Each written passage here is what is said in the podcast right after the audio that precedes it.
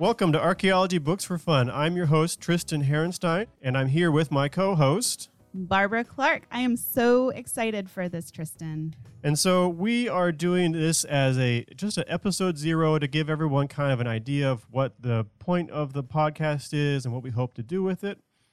Um, and to give a little background about who we are. So, just to kind of jump in. So, like I said, my name is Tristan, and I'm your host for this podcast. And so, I have a background in what we call cultural resource management, and that is kind of the business side of archaeology. I did that for about five years. And I did that kind of going from coast to coast, worked on different sites. I'm trained as a historical archaeologist specifically, but through CRM, we get a whole variety of different uh, kinds of sites. You don't get to pick always what kind of sites you do. So I have worked on plenty of prehistoric sites um, from the East Coast to the West Coast. And I'm Barbara Clark. And like Tristan, I am also um, a historic archaeologist. I worked in cultural resource management as well. I worked uh, for about eight years there, mostly in the southeastern United States. And like Tristan said, even though I am a historical archaeologist, through cultural resource management, I've had exposure to a variety of sites, uh, you know, Paleo Indian all the way up to about 50 years ago. So a little bit of everything. And I think that's what's cool about cultural resource management too. But I have been with the Florida Public Archaeology Network now for 11 years, which is crazy.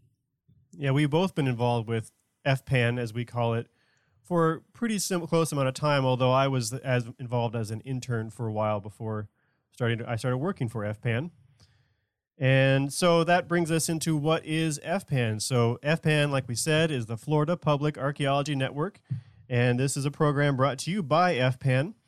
We are a university-run program through University of West Florida, and our mission is to bring archaeology and history to people and talk about why these things are so cool and why they're important, why preservation matters, that kind of thing.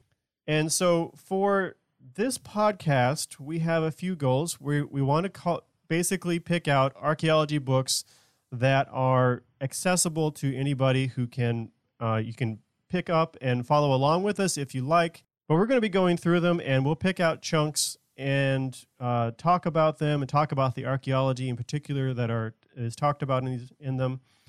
And if you have any suggestions on books you think we should check out or feedback on what you think of the podcast, uh, we welcome that. We love to get some uh, thoughts on, hear your thoughts on these things.